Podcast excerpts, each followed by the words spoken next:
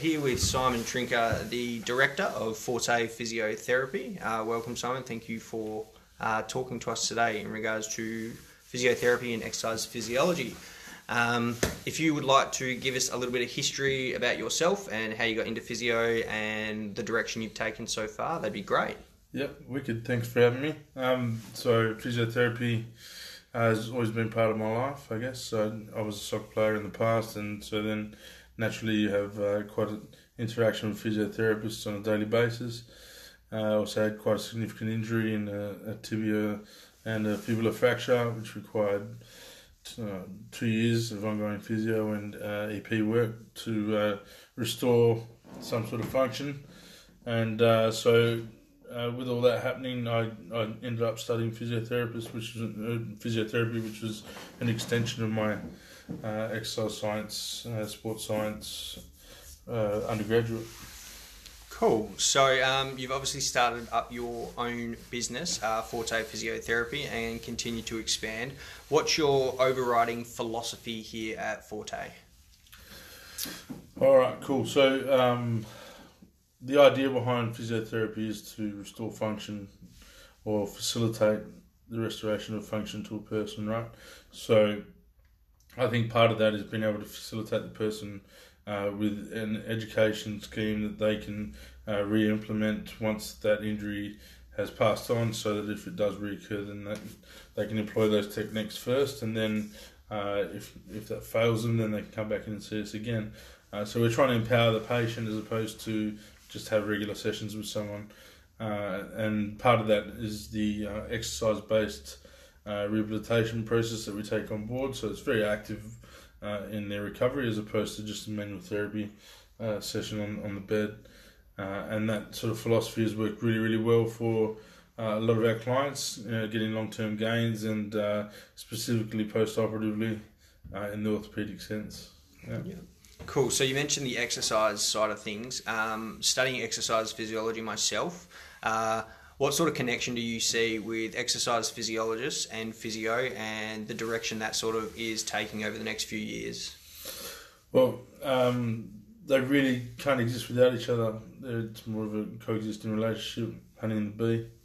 Um, I guess uh, if a physio is rehabbing a person to a degree, uh, whether it be an acute phase or even uh, you know some sort of acute on chronic phase, then uh, the EP even has a role from I would even say day one. You know, um, depending on, on how the person likes to be treated.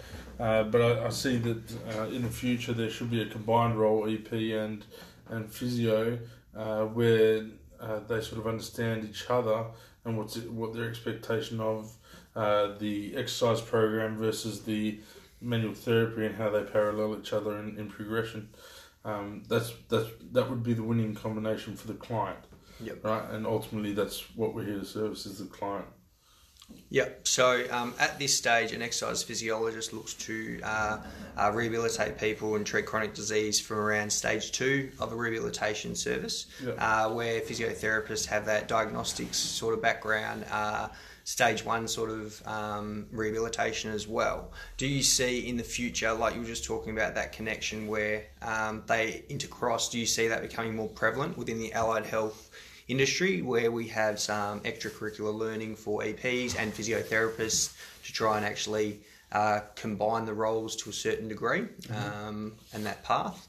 Yeah, I guess, I mean, look, there's they make distinction between the degrees, uh, which is important, I guess, for both career pathways, but uh, maybe second to the diagnostics, which is probably the, the only defining factor between the two. Um, then uh, I, am sure that we would see that most of the treatment in the future would move towards exercise anyway.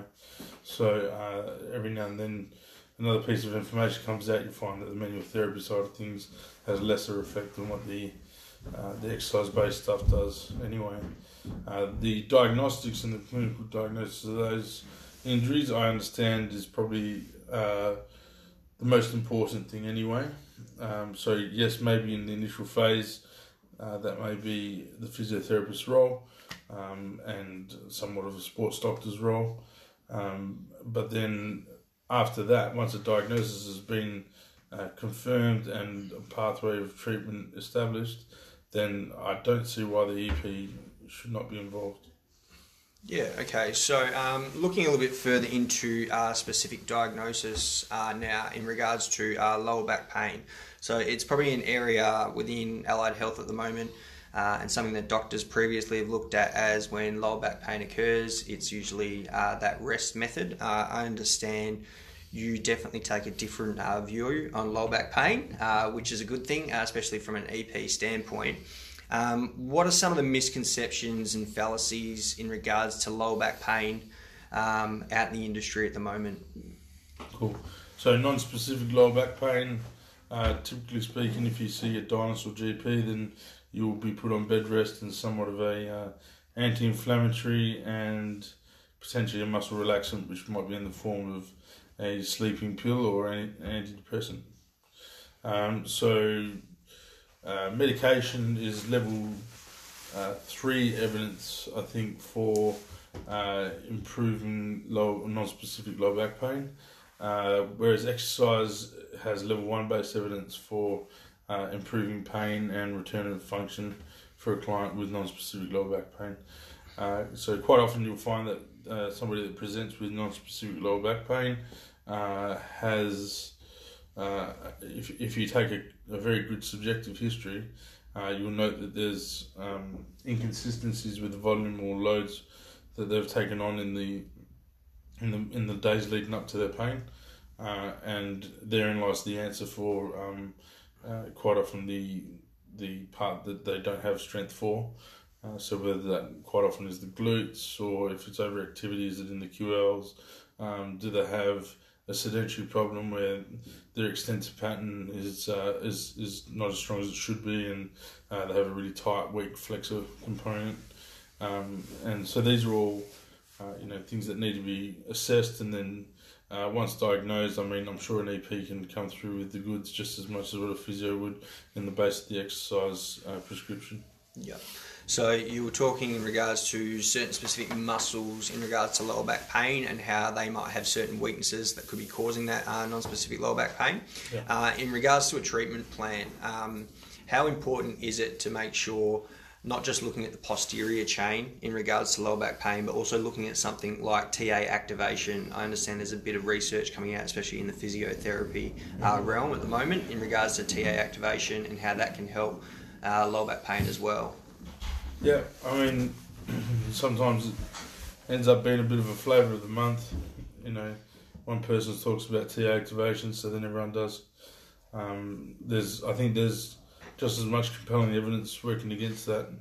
That uh, the transabs have very little, uh, you know, in the way of uh, improving non-specific lower back pain. Uh, more so that the pelvic floor would, you know. Uh, then I mean, we, we went through this whole phase of bridges and side bridges and all that sort of stuff. Uh, planks, uh, these are all rigid things. I mean, nothing ever, nothing that ever stood uh, still for a long period of time uh, was alive. A and B, you know, nothing survived typhoons, nothing survived heavy winds. If it was too much of a rigid structure, it had to have some sort of dynamic control, i.e., you know, with the tree structure, you know. Yeah. So. Um, and bridging and uh, and planking are non-functional activities, uh, whereas something like a squat, uh, which places pressure on the pelvic floor and the intra-abdominal pressure system, uh, is is a lot more functional, and you can grade your progression, uh, and it has a better outcome with regards to improving non-specific lower back pain. Yep, yep. Okay, cool. So, um, in regards to a treatment plan and looking into that lower back pain, you've had a bit of success in the past in regards to uh, helping people avoid surgery, uh, which is obviously uh, a pretty drastic sort of outcome. Um, with that success, have you seen more on referrals from specialists in regards to that lower back pain in, um, and treating those people and them seeing a little bit more value in what the physiotherapist can do uh, in achieving no surgery? Yeah. Look, I think the conservative approach should always be the the, the uh, first approach, and um, and considered above surgical in, intervention. Uh, understand that you know you might have the initial insult of some sort of lower back uh, structural issue, but then you, you receive a second insult through surgery. So, um, conservative approach. Uh, we know that you know disc recovery occurs around three months. We know that if you did nothing with a disc injury, that uh, at six weeks your pain would change and improve. Uh, you know, uh, we also know that uh, the fibrocartilage surrounding the disc starts to repair, and uh, we, we can have quite an impact on uh, improving intra-abdominal pressure to, to provide stability. So there's many many things that you know the conservative approach can assist with that reduces a person's pain, and I think what we need to also consider is that not all the time what we see diagnostically on a medical image correlates to the person's symptoms. so we need to make a clinical diagnosis based on uh, four or five factors, not just the uh, the scan that sits in front of us. And I think that that's probably the um, the main differential between a physiotherapist's diagnosis of the problem versus a surgical uh, or a surgical approach or the surgeon's approach. Yeah. So looking uh, in regards to that, it's more along the lines of taking more of a view of the, the client itself rather than the condition that you're treating um, and just taking into account a lot of other factors than just what you're seeing right there in front of you. Yeah, yeah, definitely. Yeah. I've seen multiple people with uh, disc prolapse in, uh, you know, and and uh, disc abutting nerves, and you ask them if they've had if, if they've got any back pain, and they report zero. Yeah. Uh, so uh, it doesn't always mean that because there's a structural issue correlates to a, a pain symptom.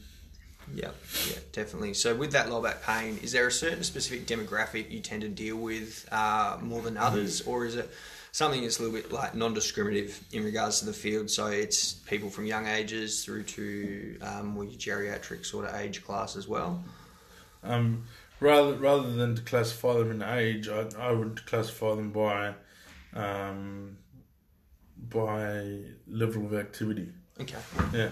So whether they're 13 uh, and sedentary or they're 45 or 60 plus and the sedentary, you will find that they have uh, that posterior chain weakness uh, and those typical features of uh, like overactivity throughout the flexors and uh, weak glutes, which is just a recipe for disaster in the lower back.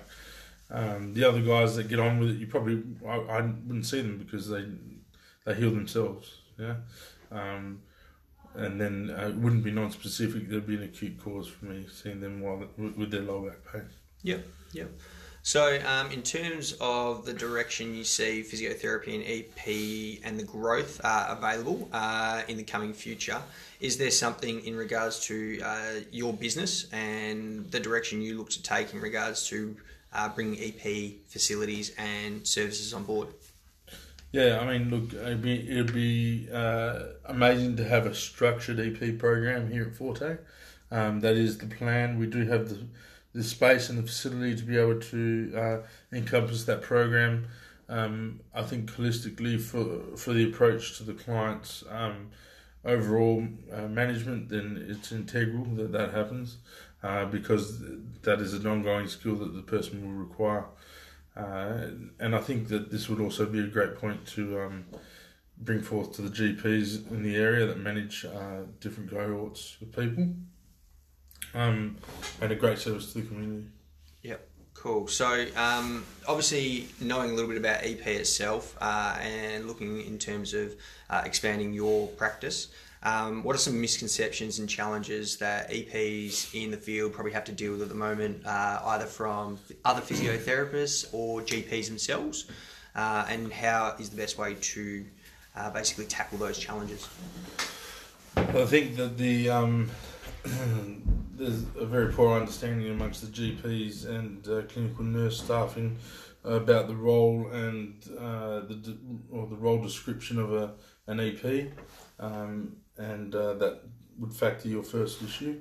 Um, I think with the support of uh, physiotherapy uh, alongside the EPs uh, upon presentation of the program to a GP cohort, they would then better understand the harmonious relationship that that, uh, that would expand between the two. Um, I, I I myself would understand the, the difference between physiotherapists and uh, and EPs uh, role uh, at Forte Physiotherapy to be uh, an extension of one rather than just a, a blurred line.